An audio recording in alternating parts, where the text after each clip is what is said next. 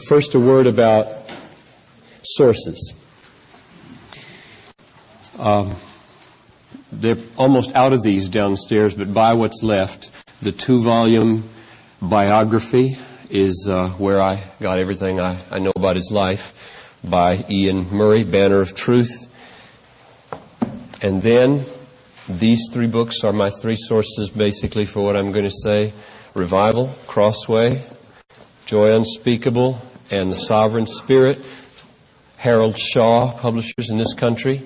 If you want a 20 page outline of his life, Five Evangelical Leaders by his grandson, real fun book to read about Stott and Lloyd Jones and Schaeffer and Packer and Billy Graham, little mini biographies. I hope you all have or will have Preaching and Preachers by Martyn Lloyd-Jones. I just dipped into here for a few quotes that, that seem to me crucial. And uh, this is the Bible, which is, is in everything.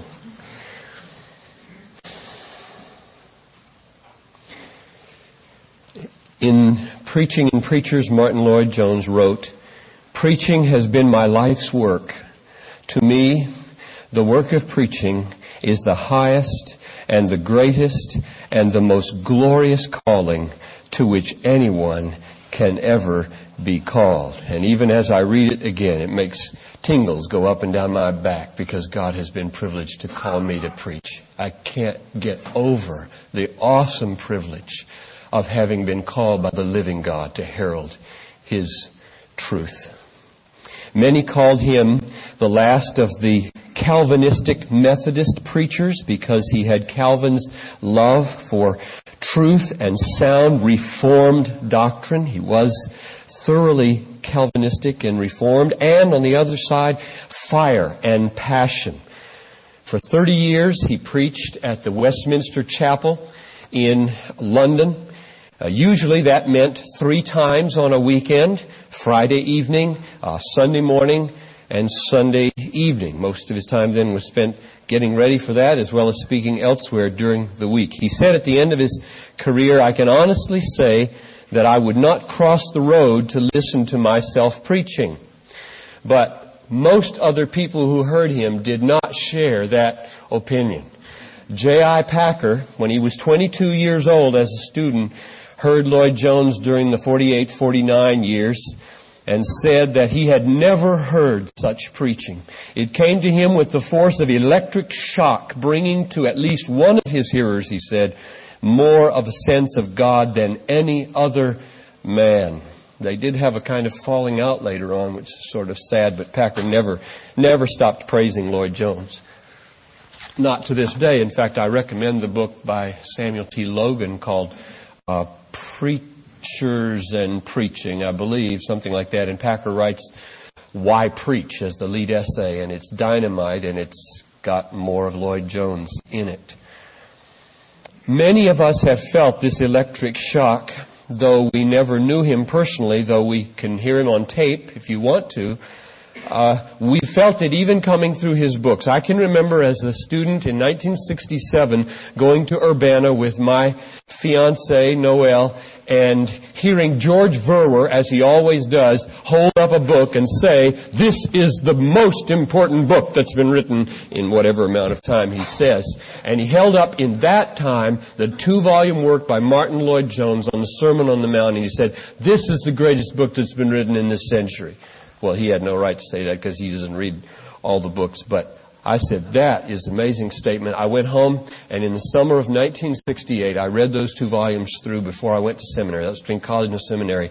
And I, I was never the same again. I was primed for the theology I discovered at seminary by this awesome uh, picture of the Lord. The greatness and weight of spiritual issues is what Packer said very few men have been able to duplicate. Just a real brief sketch of his life. His pathway to Westminster was uh, unique. He was born in Cardiff, Wales in December 20, 1899. Then he moved to London uh, with his family when he was 14, went to medical school at St. Bartholomew's Hospital, got his MD in 1921. His uh, supervisor said he was the most acute thinker that he'd ever known He had a profound conversion experience during the 1921-23 year, and his passion to preach just exploded so strongly that he left behind the medical career, never, never to return in any official way. He took a church in uh, Sandfields, Aberavon, or however you pronounce that uh, Welsh uh, area, and married Bethan Phillips, January 8th of 1926, and they had two daughters, Elizabeth and Anne, over the course of their marriage. He stayed there, I think, about uh, 12 years, and then he was in Philadelphia preaching, and uh, Martyn Lloyd, I mean, uh, G. Campbell Morgan was in the audience, sitting at the back, the pastor of Westminster Chapel, and heard this young man preach, and felt I must seek this man to be my associate at the Westminster Chapel. And he did seek him, and through a series of events, got him to come. Uh, that was about that was September 1939, and uh, in 1943, G. Campbell Morgan retired, and um, until 1968, the preaching pastor of Westminster Chapel was Martyn Lloyd Jones. He retired in 1968. Uh, worked on his writings for 12 years as well as speaking, and then he died in his sleep March 1st, 1981. From the beginning of his life, Martyn Lloyd Jones was, in a sense, a cry for depth. If I were to sum up, I almost titled this, A Cry for Depth. If I ever do anything with it, I might title it that a cry for depth in two areas.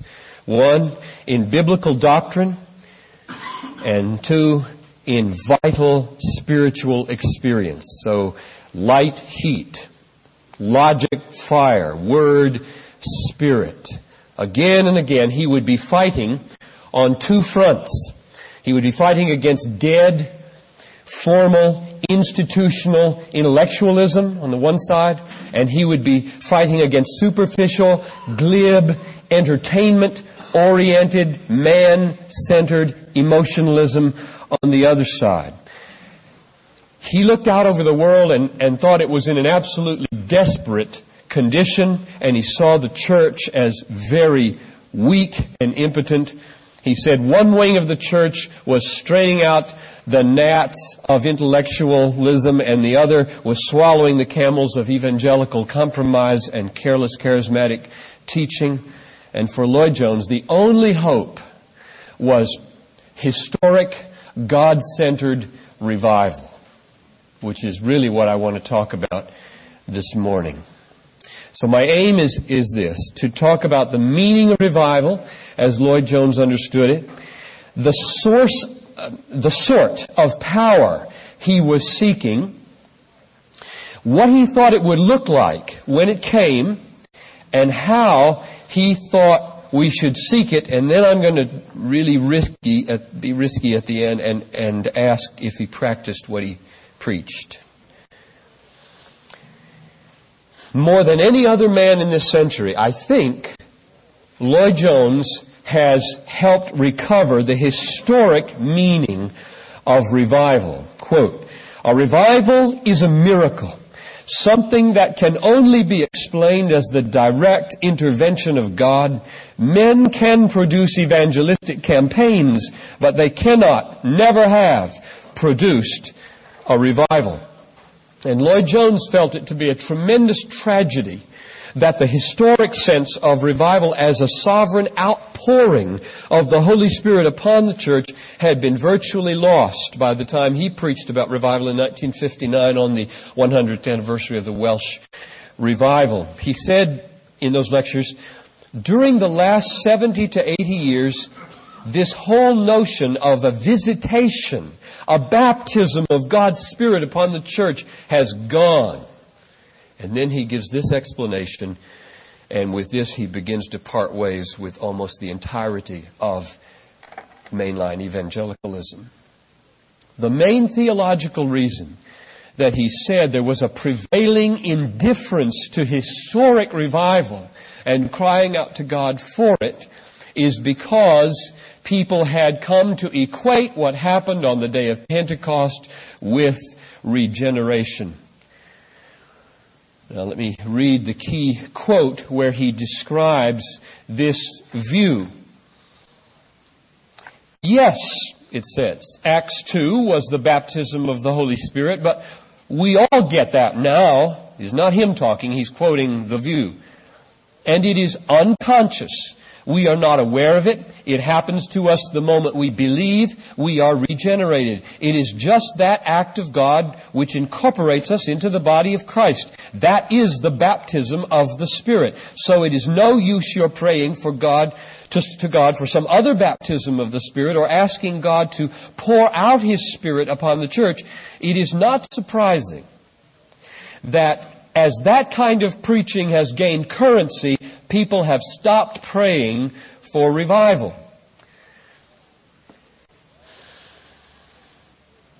Revival is when the Spirit comes down, he says, is poured out. And he's crystal clear that it's not the same. The baptism with the Holy Spirit is not the same as regeneration. Here's the quote, key quote. I am asserting that you can be a believer, that you can have the Holy Spirit dwelling in you, and still not be baptized with the Holy Spirit.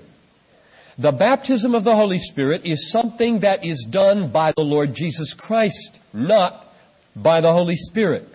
Our being baptized into the body of Christ is the work of the Spirit. That's the point of 1 Corinthians 12, 13 as regeneration is His work. But this is something entirely different.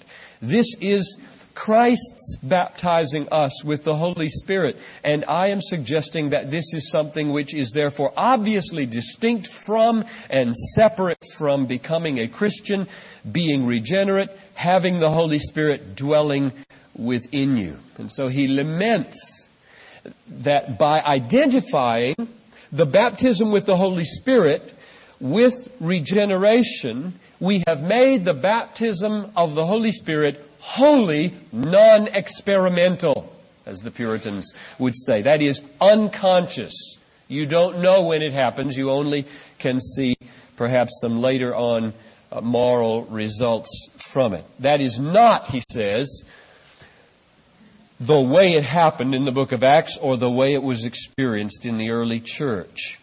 Quote, those people, this is very powerful now, knowing where he's coming from and who his friends were. Those people who say that baptism with the Holy Spirit happens to everybody at regeneration seem to me not only to be denying the New Testament, but definitely to be quenching the Holy Spirit. Now just ponder that statement. Therefore, he would say, by implication, Virtually the whole evangelical church is quenching the Holy Spirit. That would be Martyn Lloyd-Jones' opinion. Somebody told me last night, Dana told me last night that Warren Wiersbe was told by Martyn Lloyd-Jones that he asked these sermons not to be published in, before he died. Well, there's some real clear reasons for that, I would think. He founded the Banner of Truth Publishing House. It is emphatically cessationist. Now, I don't know how he felt about that, but in 1972, after he had retired, they published B.B. Warfield. He's going to emphatically disagree with this book in a moment. And Walter Chantry, The Sign of the Apostles. His biographer does not do him justice, in my judgment, in the chapter on crosswinds. He doesn't, he does not own up to what Lloyd-Jones is saying. You won't get the straight picture. You must read Lloyd-Jones. Let's talk about the baptism of the Holy Spirit now. He believes that this view discourages us, this, this current evangelical view that equates it with regeneration, discourages us from seeking what the church so desperately needs today, namely, quote, the greatest need at the present time, he says, is for Christian people who are assured of their salvation. But now, he distinguishes, quote, and he uses Thomas Goodwin here, the customary assurance from the extraordinary or unusual or full uh, assurance of faith. Quote, when Christians are baptized by the Holy Spirit, They have a sense of power and the presence of God that they never known before. And this is the greatest possible form of assurance. Now let me give you the best illustration in the book Joy Unspeakable that liberated my people last spring when I was preaching on this and they were shaking in their pews wondering what in the world was becoming of, of me. This, this made, this was a kind of watershed Sunday morning when I shared this illustration. He gets it straight from Thomas Goodwin, the Puritan. This is an illustration of the difference between a customary, happy, good walk with God as a regenerate, spirit indwelt person and a person who has been baptized with the Spirit. A man and his little child are walking down the road, and they are walking hand in hand. And the child knows that he is the child of his father. Now, this is God and the, and the Christian. He knows that his father loves him and he rejoices in that and he's happy in it. There is no uncertainty about it at all. And, uh, but suddenly, the father, by some impulse, takes hold of the child, picks him up, fondles him in his arms, kisses him, embraces him, and showers his love upon him. And then he puts him down again and they go walking on their way. That's it he says. The child knew before his father loved him and he knew that he was a child, but oh, the loving embrace, this extra outpouring of love, this unusual manifestation of it, that is the kind of thing. The Spirit bearing witness with our spirit that we are the children of God. And so he says in another place, the baptism of the Holy Spirit carries us not only from doubt to belief, but to certainty, to awareness of the presence and the glory of God. Now this is revival. Quote, the difference between baptism of the Holy Spirit and revival is simply one of the number of people affected. I would define revival as a large number a group of people being baptized by the Holy Spirit at the same time. Now watch this. It comes visibly, he says. It is not a quiet, subjective experience of the church. Things happen, he says, that make the world sit up and take notice. Now this was tremendously important to Lloyd Jones. He felt almost overwhelmed by the corruption of the world and by the impotence of the church. And he believed the only hope was something stunning. Stunning.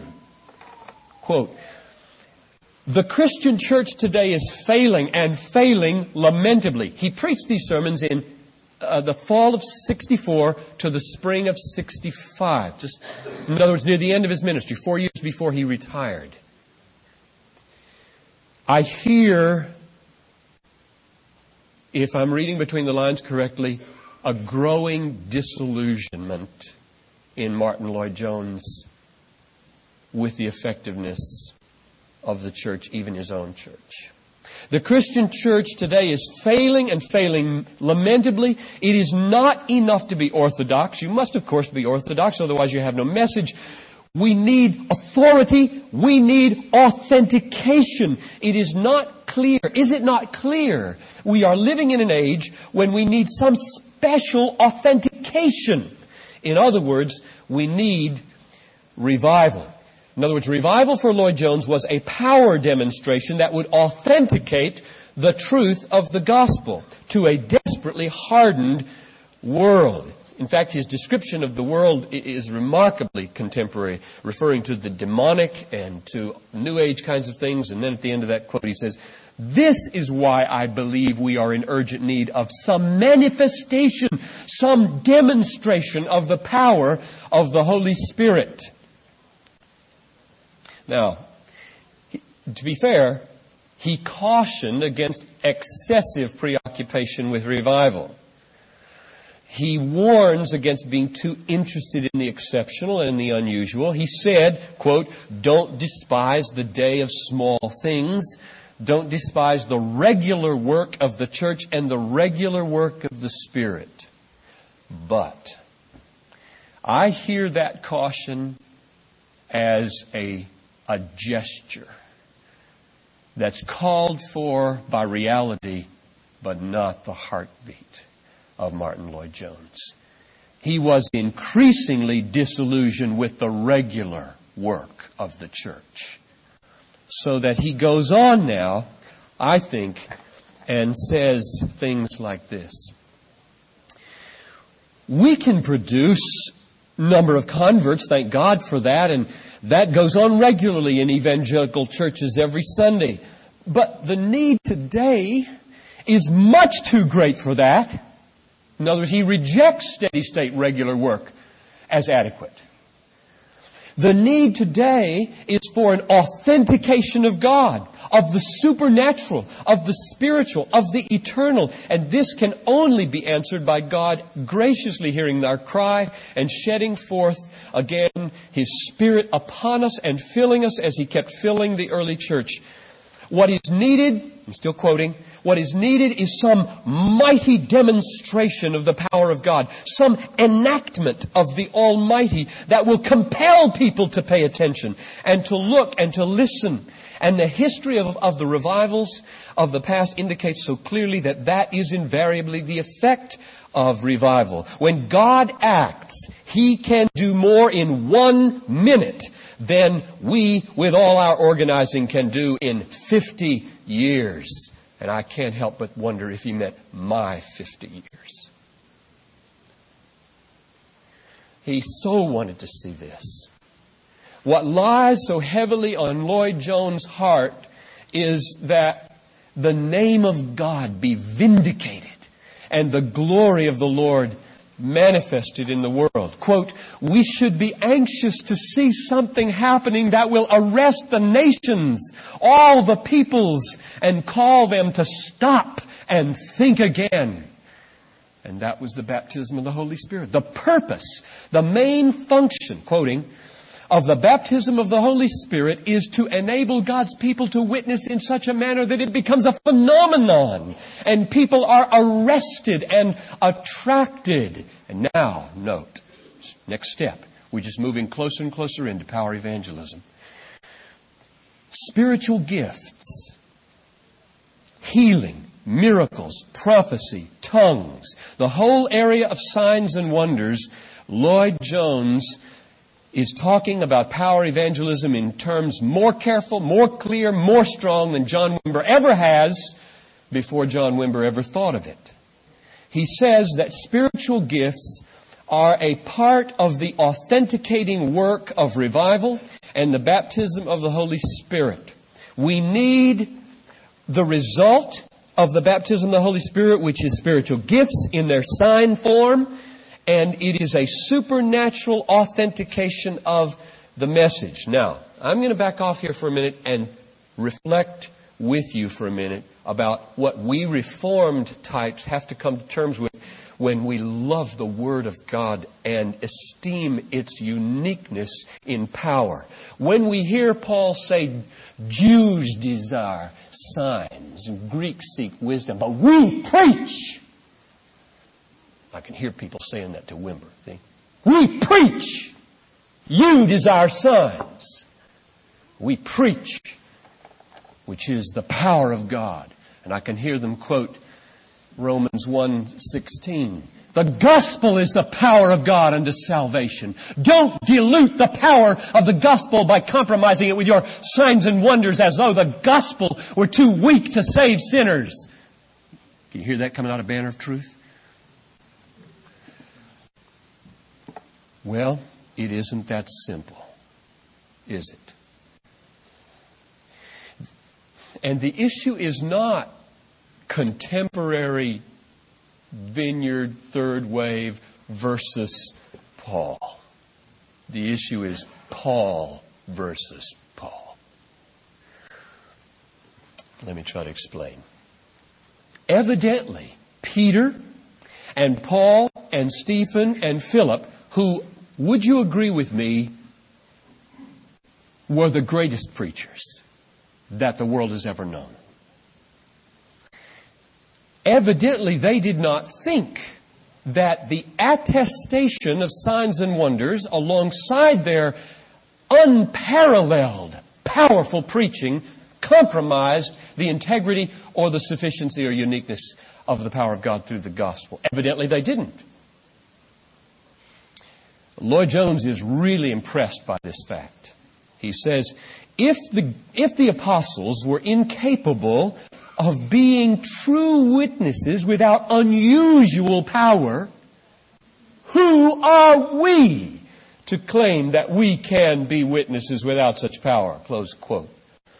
And when he said that, he did not mean simply the power of the word.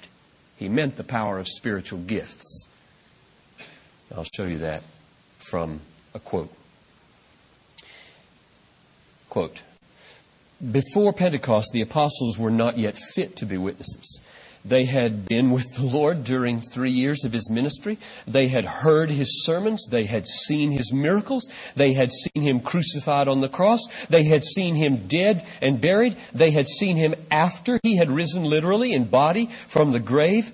These were the men who had been with him in the upper room at Jerusalem after his resurrection, to whom he had expounded the scriptures. And yet it is to these men, he says, they must tarry at Jerusalem Jerusalem until they are endued with power from on high. The special purpose of this, this, the specific purpose of the baptism with the Holy Spirit is to enable us to witness, to bear testimony and one of the ways in which that happens is through the giving of spiritual gifts. Close quote. Now here's my answer. I wish Lloyd Jones had given his, but I couldn't find it. Here's my answer to the question that we must come to terms with. It is utterly essential of how the power of the Word of God relates to the authenticating function of signs and wonders. First of all, notice the Bible teaches that the gospel preached is the power of God unto salvation. 1 Corinthians 1.23. The gospel preached is the power of God. Romans 1.16. But the Bible also says that Paul and Barnabas, quote, remained a long time in Iconium speaking boldly for the Lord. Would you dare to equate anybody's preaching today with that preaching? That was powerful preaching. They were preaching in Iconium with power, speaking boldly for the Lord, who bore witness to the word of his grace, granting signs and wonders to be done by their hands. Take all the conflicts today, go back to the New Testament and deal with them there. Don't let anybody tell you it's today versus the New Testament. The issue is, how could preaching and signs and wonders not compromise each other then, not now? Forget now, forget Wimber, forget everything in the 20th century. Explain Acts. Explain how you can have the best preaching that ever was preached, described as the power of God unto salvation, and have alongside it God bearing witness with signs and wonders, attesting to His word of grace without saying by that, my word is insufficient by itself. Why did God compromise His word? By showing off His power physically. That's the issue, not today. Who cares what's happening today? It's the Bible that matters. Now, here is my effort to understand the Bible, which then maybe would help us today. Could we not say, in putting all this together, that signs and wonders, that is, I mean healings, exorcisms, and so on, signs and wonders, function in relation to the Word of God as a striking, wakening channel for the self-authenticating glory of Christ in the gospel. That may be the most important sentence that I give you. I'll say it again. Could it be that signs and wonders function as a striking, wakening channel along which, through which, the self-authenticating glory of Christ in the gospel moves, arrives. I say emphatically, signs and wonders do not save. I say emphatically, signs and wonders do not transform the heart. I say emphatically, the glory of Christ seen in the gospel is the only power that regenerates, converts, transforms the heart. I base that on 2 Corinthians 3:18 to 4:6. But evidently, God chooses at times to use signs and wonders alongside the regenerating word to win a hearing, to shatter the shell of disinterest, to shatter the shell of cynicism, to shatter the shell of false religion, and to help the heart fix its gaze on the glory of Christ in the gospel, which, as 2 Corinthians 4 4 says, is then like God saying, let there be light, and boom, there is a new creature. That's my best effort at how to account not for what's happening today, but for what was happening in Paul's life and Philip's life and Stephen's life and Barnabas' life and Peter's life. The greatest preaching accompanied by signs and wonders. Not the greatest preaching, so great it doesn't need signs and wonders. Therefore, we may say emphatically that uh, Lloyd Jones was not a Warfieldian cessationist. Quote, I think it is quite without scriptural warrant to say that all these gifts ended with the apostles or the apostolic era. I believe there have been undoubted miracles since then. And when he speaks of the need for revival and for the baptism with the Holy Spirit, and for a mighty attestation of the word today, it is crystal clear in Lloyd Jones he meant the same sort of thing as was meant in Acts 14:3, signs and wonders attesting to the word of God. Quote, "It is perfectly clear Everything is perfectly clear to Martyn Lloyd Jones. It is perfectly clear that in the New Testament times, the gospel was authenticated in this way by signs and wonders and miracles of the various characters descriptions. Was it only meant to be true for the early church? The scriptures never anywhere say these things were only temporary. Never! You can hear him saying it, can't you? There is no such statement anywhere. Close quote. He deals with cessationist arguments and says some mighty powerful things that I can't imagine Iain Murray would leave out of his biography, which he did. Quote, to hold such a view as Warfield held is simply to quench the spirit. Because Iain Murray was publishing it at the time. Pushing it. These views, according to their dear father, Dr. Jones, is the quenching of the Holy Spirit. And he didn't want to lose his friends any more than he already was losing them, probably, and so he didn't want them published until he was gone.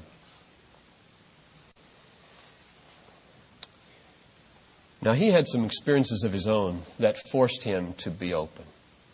Let me tell you some of them. One time he was preaching. Um, Stacy Wood was there. Here's the account. The account. In an extraordinary way, the presence of God was in that church. I personally felt as if a hand were pushing me through the pew at the end of the sermon. For some reason or other, the organ didn't play. And the doctor went off into the vestry, and everyone sat completely still without moving. It must have been almost 10 minutes before people seemed to find the strength to get up and without speaking to one another quietly leave the church. Never have I witnessed or experienced such preaching with such fantastic reaction on the part of a congregation.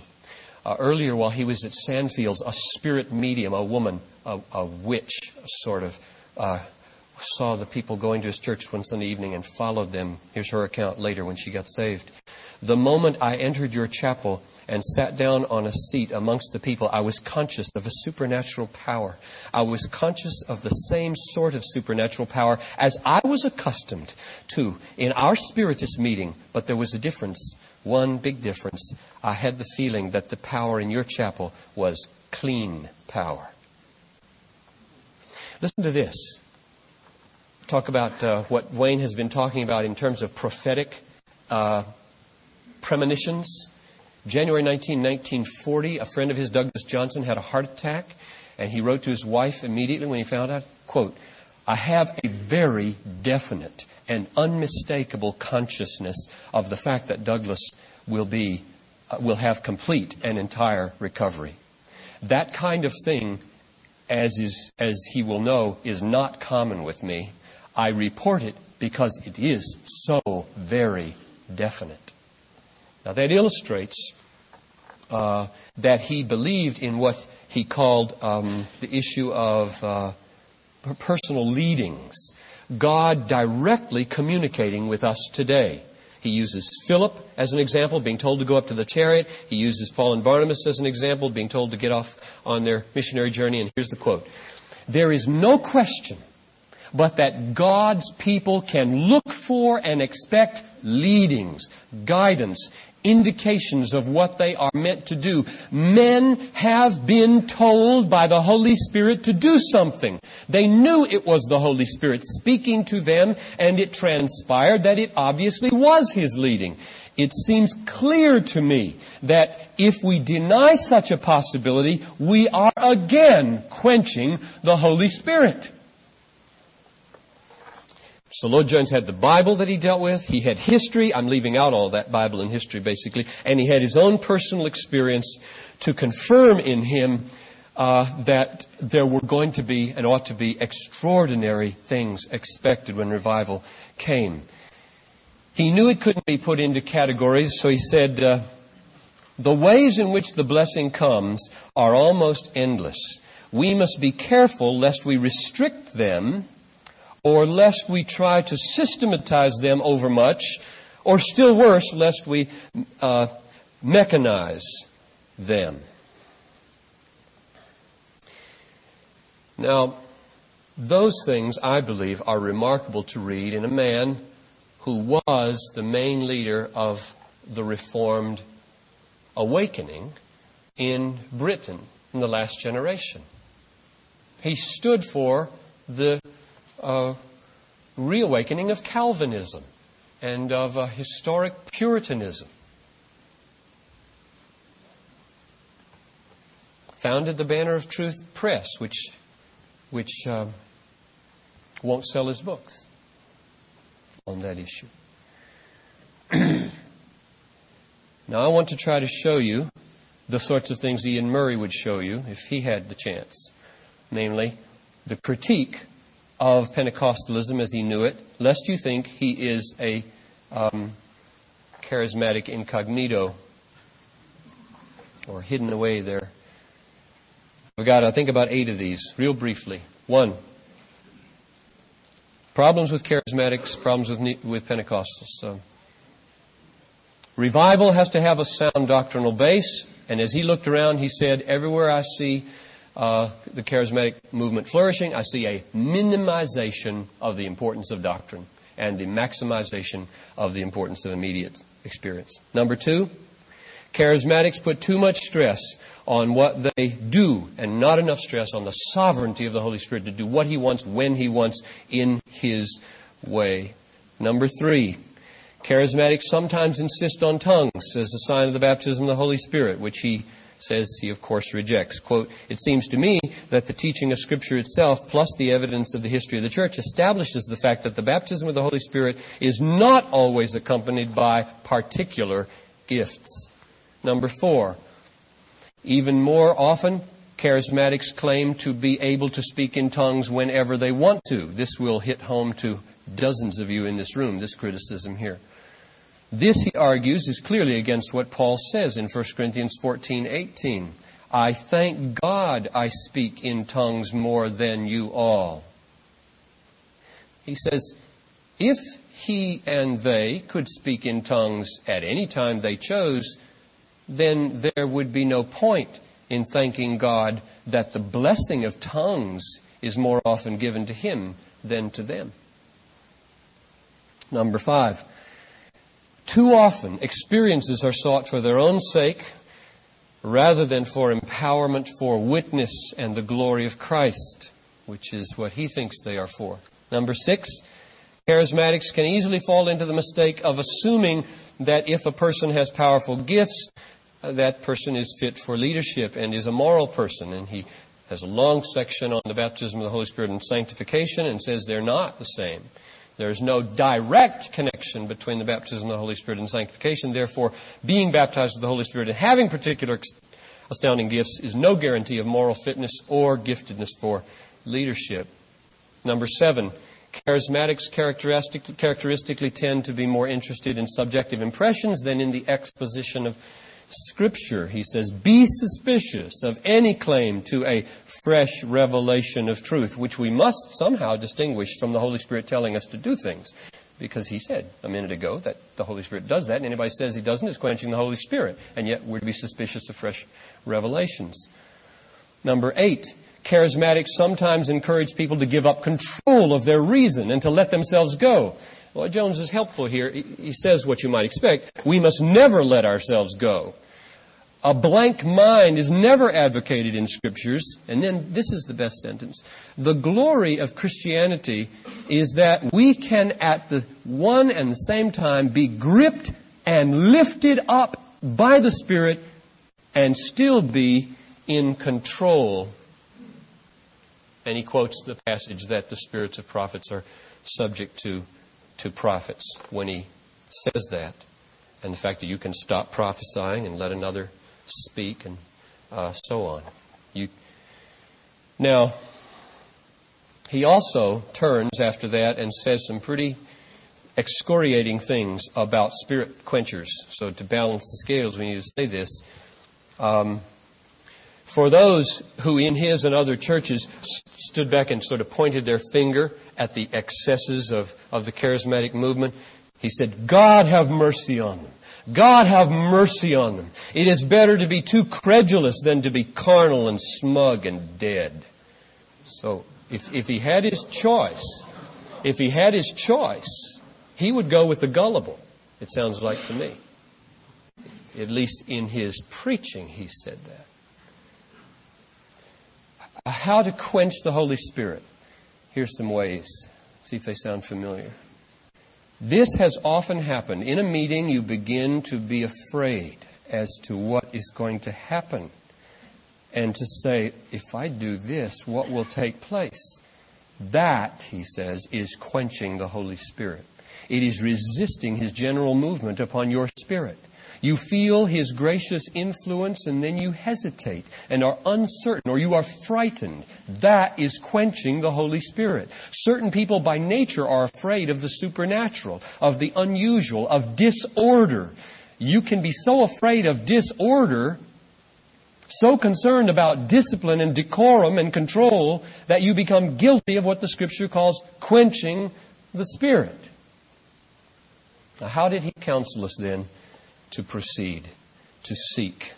This is really remarkable. Is he not, I mean, do you not hear in this an agenda for what's called the third wave today before there ever was a, a third wave?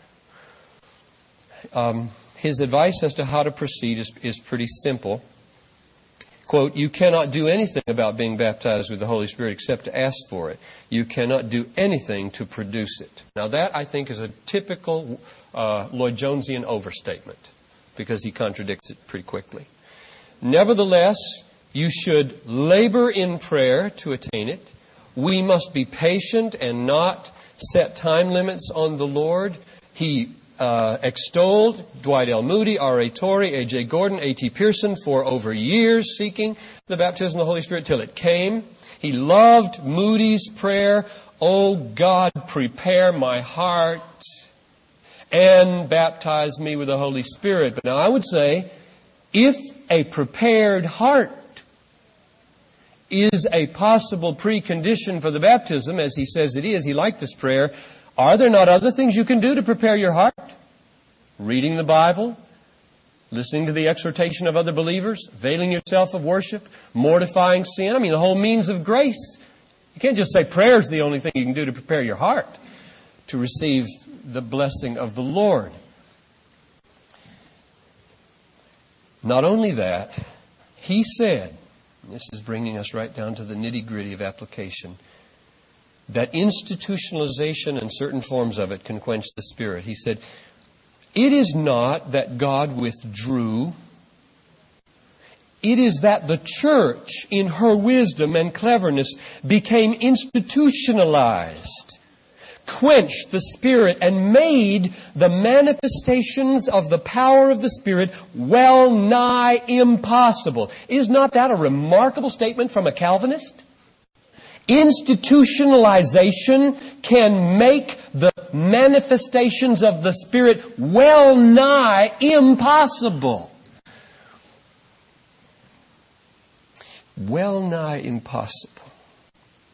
If the Spirit in His sovereignty I conclude, suffers himself to be hindered and quenched, as Lloyd Jones and Paul says he does allow himself to be.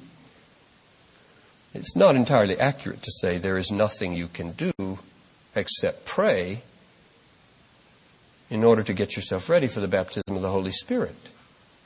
You might do something about this institutionalization thing. He's not we're right on the brink now of his consistency. And so I'm closing with this t- subheading. Did he practice what he preached? And I say this with great tentativity and respect and fear and trembling, but, and therefore I'll put them mainly in question forms and, and then we can interact about your sense. This is where the rubber meets the road, I think. Did Martyn Lloyd Jones at Westminster Chapel make a way for the Holy Spirit? Or did he quench the Holy Spirit? I have five things that it seems to me he failed to do. That had he been consistent with his principles, he probably should have done. But I say probably. Number one, his biographer, Iain Murray, says that the, quote, experience meetings, I think he means Wesleyan Methodist small groups, the experience meetings of the 18th century had disappeared in the churches of England, and there was a need for change. That's in a context talking about Westminster Chapel. And I ask, did Lloyd Jones ever make significant changes along those lines? Did he ever create a really open context for the exercise of spiritual gifts? Iain Murray says that in those days, the audience at Westminster Chapel was an anonymous group of listeners. Quote, these were the days when strangers did not commonly greet one another in the church. So you have 2,000 spectators standing in awe of this man's preaching and having their personal lives profoundly affected, as J.I. Packer and others have testified. But no community of any significant degree, it seems to me. One wonders if Lloyd Jones took significant steps to turn that tide. Did he labor, for example, to create a small group network in his church? To minister to one another in the context that would perhaps be institutionally less restrictive? I don't know. I doubt it. Second, he said, I never trained a single convert how to approach others before they did so. And he boasted that a preacher worth his salt doesn't have to train people in personal evangelism because they'll learn it from his preaching. I just think that's naive. I just think that's naive. He, he, didn't, he didn't get down with the people and train them. He didn't hold any practical seminars. He, in fact, he would, I think, have scoffed at helping the Holy Spirit. We'll see more of that in, in a minute. Did Lloyd Jones really seek the kind of involvement with these people through which the manifestations like those came through the apostles could flow? Did you hear Wayne yesterday? All these hands texts? Hands, hands, hands, hands. Where were Martyn Lloyd Jones' hands? They were in his books almost all the time, not on his people, I think. And you know, when you stand before a couple thousand people, and especially if you stand before ordinary common people, and you deliver with articulate forcefulness overwhelming and austere cautions about charismatic excesses, I mean, you've just about ended it. Because they're just people. They just, I mean, if you come across the way he comes across in this book, this book, the people are going to be just so scared of taking a wrong step that the verbalized institutionalization of caution is going to hold them in bondage, it seems to me. Ordinary people, here's a quote, ordinary people interpret long, complex warnings and cautions as a red light on experience. I'm not saying you can't give cautions. I'm just saying when they're long, forceful, complex, repeated, it has a quenching effect, it seems to me. Number three, his grandson, Christopher Catherwood, says, quote, he had a special dislike for certain kinds of emotive music. I wonder what he meant. Um, were, was it old kind of frothy, subjective hymns, or was it more contemporary things coming out of the young, charismatic movement. I, am not sure. Some of you may have experience to know. But it disturbs the attitude with which he speaks of such things bothers me. Listen to this. The Spirit does not need our help with all our singing and all our preliminaries. And I, I don't know if you would have said it with that kind of snide tone, but I, I, just listened to him just a little while this morning so that I could just hear him again. I, I, I mean, let me read it without that, and you just supply the, the attitude. The Holy Spirit does not need our help with all our singing and all our preliminaries and working up of emotions. If the Spirit is the Lord, and He is, He does not need these helps. And anything that tries to help the Spirit to produce a result is a contradiction of New Testament teaching. Now, what effect is that going to have on the young pastors who are listening to him? They'll get rid of their organs. They'll get rid of their choirs. So you have, you have a tiny little Reformed Baptist movement in this country of about two dozen dead musicless churches. Because they're so afraid that if you use an instrument or a choir or have a worship leader, well, Lloyd Jones warns in this book about worship leaders, Dean. They take over.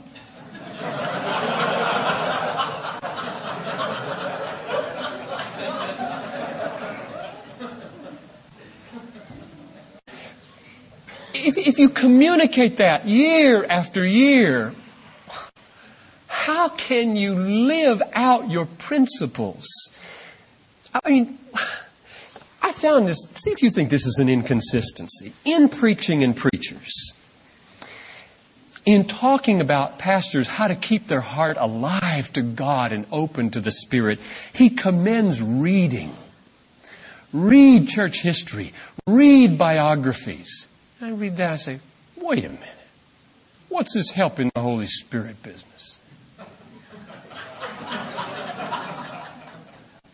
Come you get off with this reading stuff and don't like music? You know why? personality, pure and simple. He was a scholar. He was limited by his own self, as I am and you are. He was a great man. but very limited, I think. I ask, could not music be in the same category as the reading of a good book? which Lloyd Jones says is perfectly legitimate aid in stirring up the emotions to desire more of the Spirit. Only music would seem to be even more legitimate, I think, since it not only helps stir up holy desire, but also gives vent to true expressions of desire and love. And not only that, music would seem to have more biblical warrant as an aid in seeking, or at least just as much, an aid in seeking the fullness of God in worship, Ephesians 5, 19, and Psalms everywhere. So I just wonder, that's my third point, was his negative attitude on preliminaries. Ooh, we hate that word at Bethlehem. And, and the vineyard hates it, I think, because those first 30 minutes are crucial. And yet today, the standard criticism at this church and others is it's just a kind of uh, Eastern mystical workup.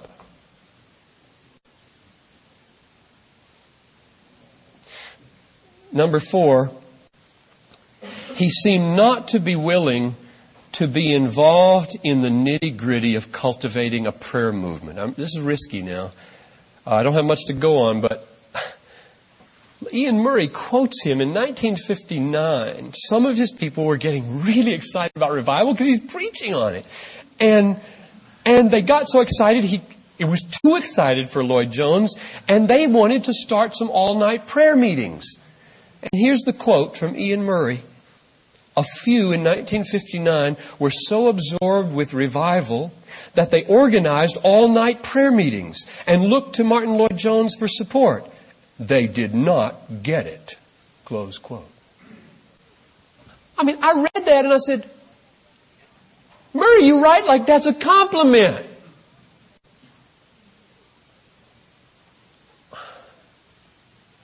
Now, it may be that these were off the wall people and I'm not being fair. I don't know. But he didn't say much to counterbalance it. You know, if I wrote a biography of a man and he said, I'm not going to support your all night prayer meetings. I'd have to add a sentence and say, he did pray.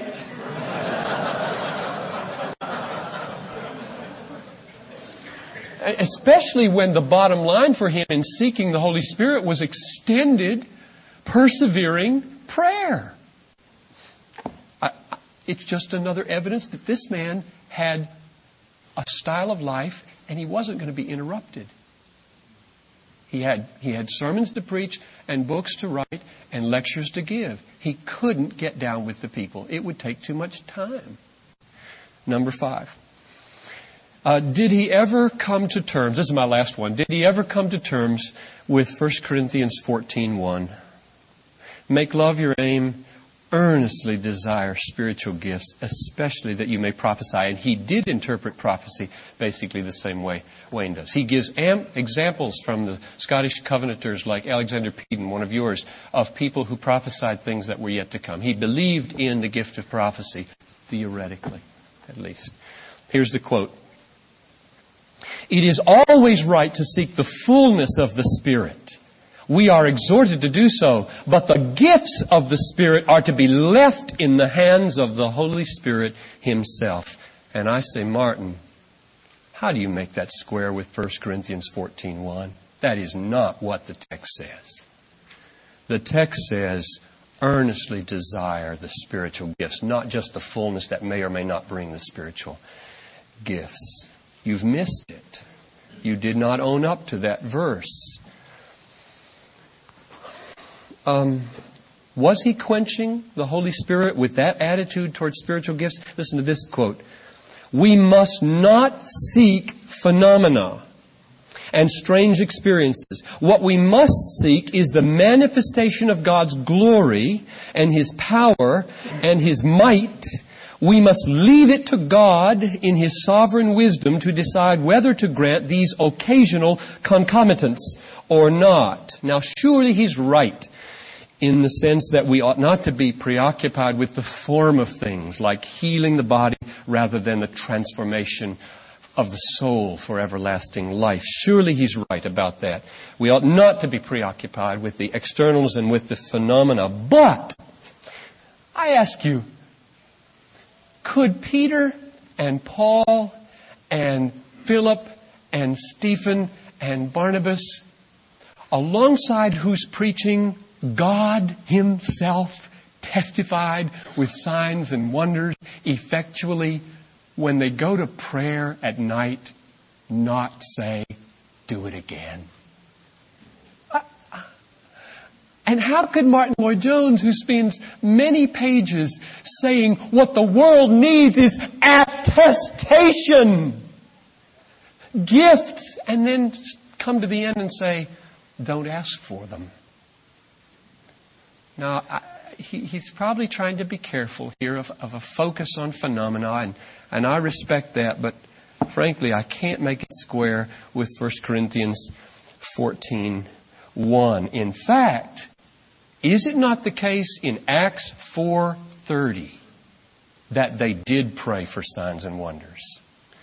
They said, "Father, grant your servants to speak with all boldness while you stretch forth your hand to heal. They ask him to do it. Therefore, we have biblical warrant to ask him to do it. And I don't understand Lloyd Jones except that he was not a person that could risk that kind of trouble. Quote, does it not seem clear and obvious that in this way God is calling attention to himself I think I'll leave that quote out. That's just a quote to talk about his valuing of the phenomena. Well, let me close by simply saying it seems to me that in his preaching, Lloyd Jones presented us a masterfully balanced picture of what today is uh, maybe in the offing. Namely, avoiding on the one side the spirit quenching intellectualism, and on the other side, the man centered, entertainment oriented, uh, non doctrinal emotionalism. And pointed, he just, he called people. He called us to what I think this conference has been calling us to. And then he didn't do it, it seems to me, because his view and his personality, um, it looks like hindered him, quenched the spirit. So I just close with uh, this beautiful call of his, a closing exhortation. Let us together decide to beseech him, to plead with him to do this again, revival.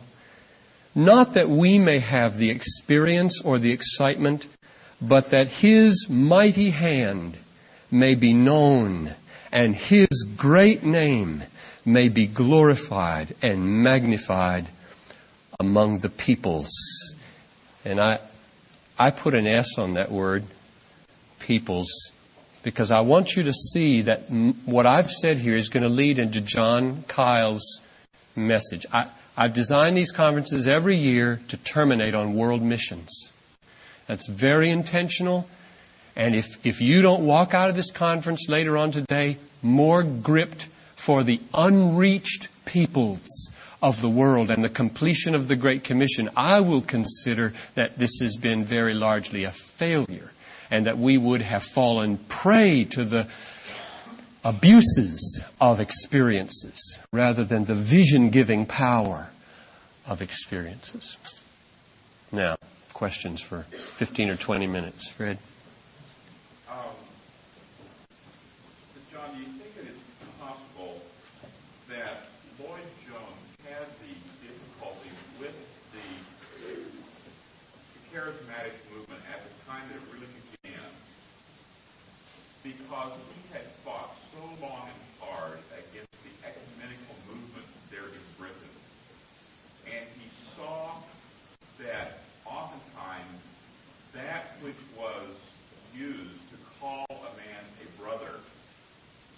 not the doctrinal basis of repentance and faith toward God, but whether or not one had experienced these manifestations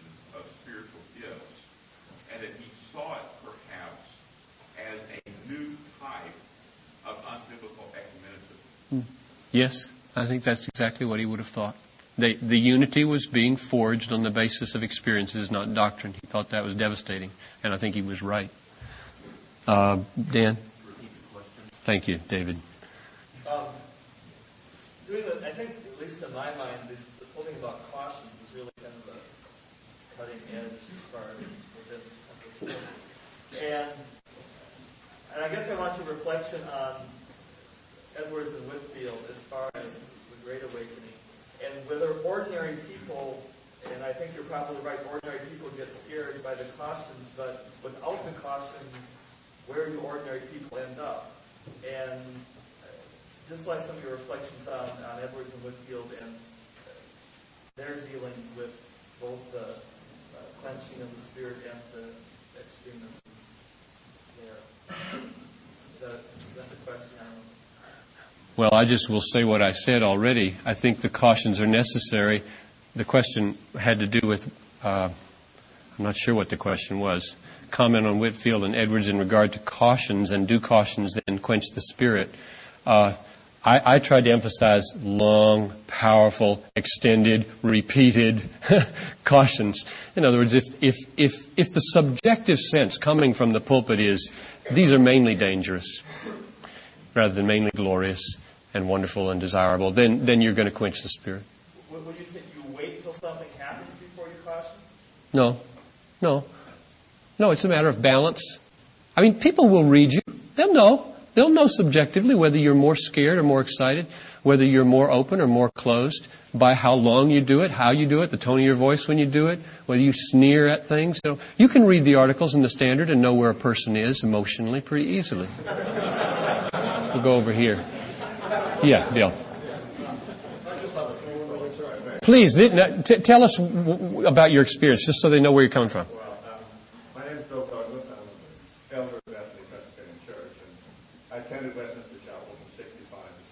Right. I've sat under his ministry for years. Um, a lot of what you say is true, uh, but a lot of what you say is heavily modulated by the banner of truth. Hmm. And the banner of truth to yet succeed in uh, determining what the image of Lloyd Jones is. There's another side to him that didn't come through. I think hmm. you're right hmm. when you say you have to read Lloyd Jones, really, as it were, in the original to find out what the real man was. His time at Sandford was very different from his time at Westminster. Westminster was a huge emporium. I mean, it was just a vast cavern. Um, at Sandford, where he started, he had a smaller meeting, and he had uh, there he had the experience meetings. And I think if you read the first volume, and he looks back wistfully, I think, mm. at his days there, mm-hmm. well, times when he would say sermons were almost literally given to him mm. of a morning, whereas he got later on when he, he, he was more experienced he knew exactly uh, what he could do. So there is the division between uh, the two periods of his life. It is true that he was no or he was an organizational disaster. I mean, he had, just no time for organization. I think he practiced everything that he preached in private. Hmm. And he also ministered uh, other ministers in private using those principles. Hmm.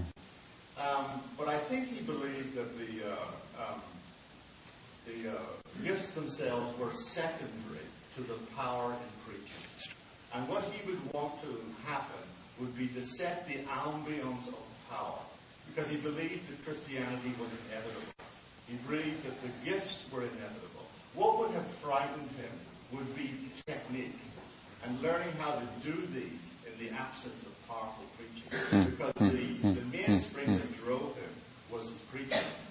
And when you listen to him, you'd listen for 20 minutes, and, you might even walk out and say, well, what are they all talking about? But he would build his argument, and he always said that his logic had to precede his rhetoric. Hmm. Never allowed his rhetoric to precede his logic. Now that's why he doesn't like the preliminaries. What he wants to do is to set the holy logic up and the hold Jesus out before the people and then watch what happens. Because he believed it was inevitable and you would never stop them. If you preach the gospel in the way that Whitley and Wesley did, they'll break the church doors down to get in. And when they're in, they won't go home. Because we're feeding their needs. Now, Did he, did he do that? I mean, Would you put him in that category? well, people breaking the doors down here, yeah, I would say so. Well, I, I just got the impression the church did not significantly grow.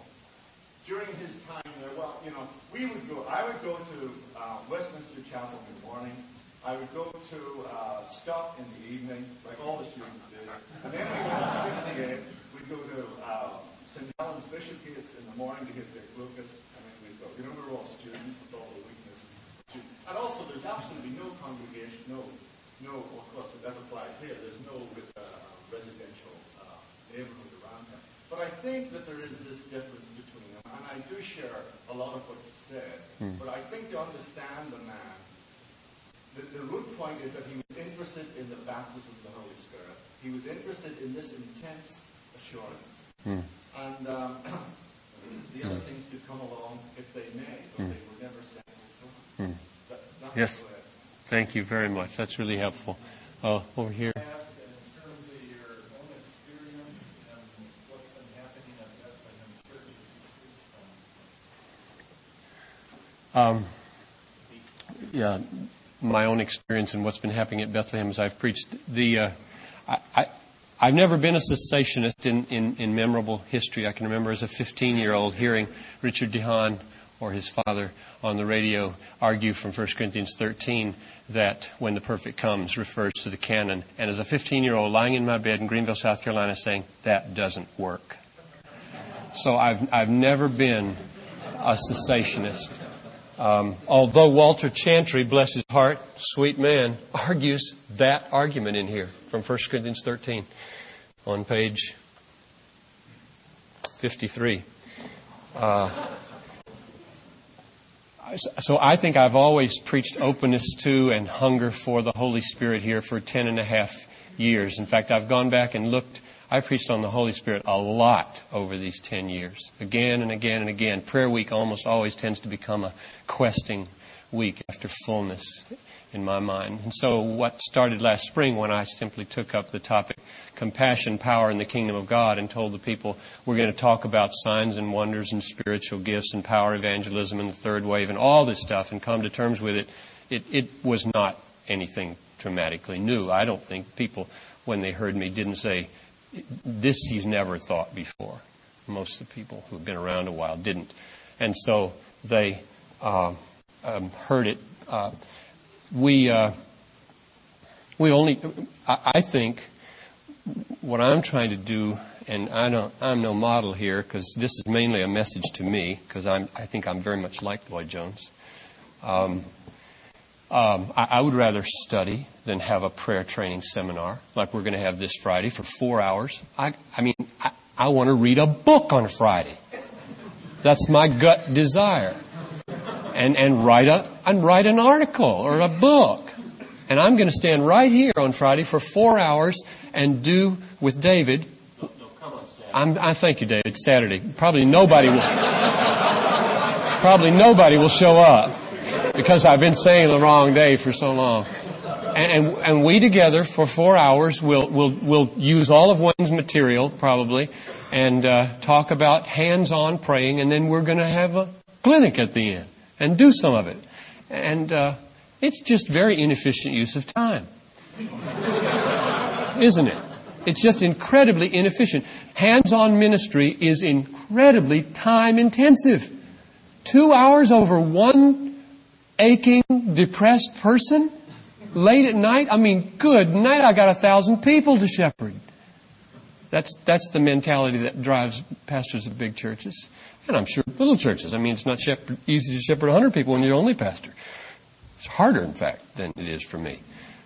Um, what else do I need to say about that? Oh, we, we, we had a leadership training thing and brought in the pastor of the vineyard down in Evanston uh, last fall, and he just did his thing and just knocked everybody off their seats. 180 of our people or so were there, and that caused a big row. But um, as far as I, I've been here 10 years, and I've been I I think most people would say the heart of my message is go hard for God. And that's all I'm saying today is go hard for God. And it's just been growing and adjusting. And uh, we haven't, I think probably we've lost one person, one member over this issue this year. And, and he had a big hang up with other issues as well. If anybody wants to be more specific, I have lots more to say, but I could talk until Tom Brock.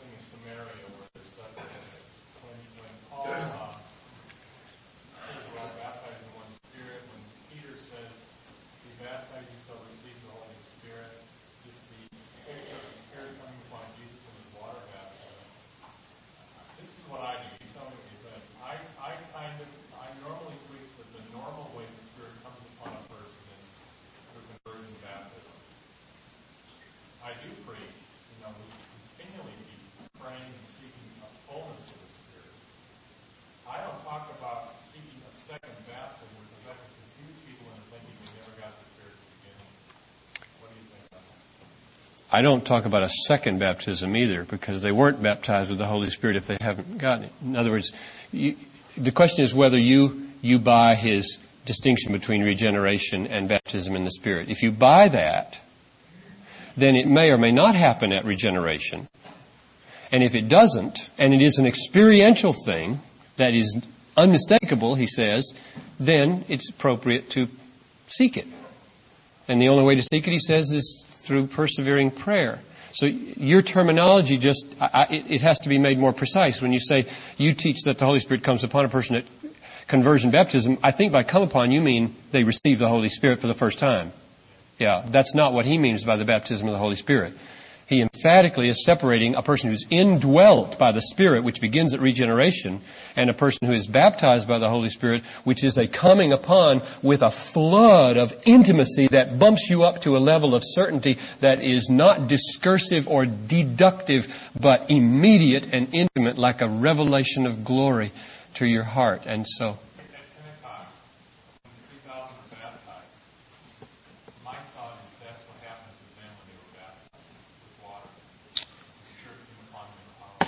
Doesn't say, as far as I know. So I don't know how many of them.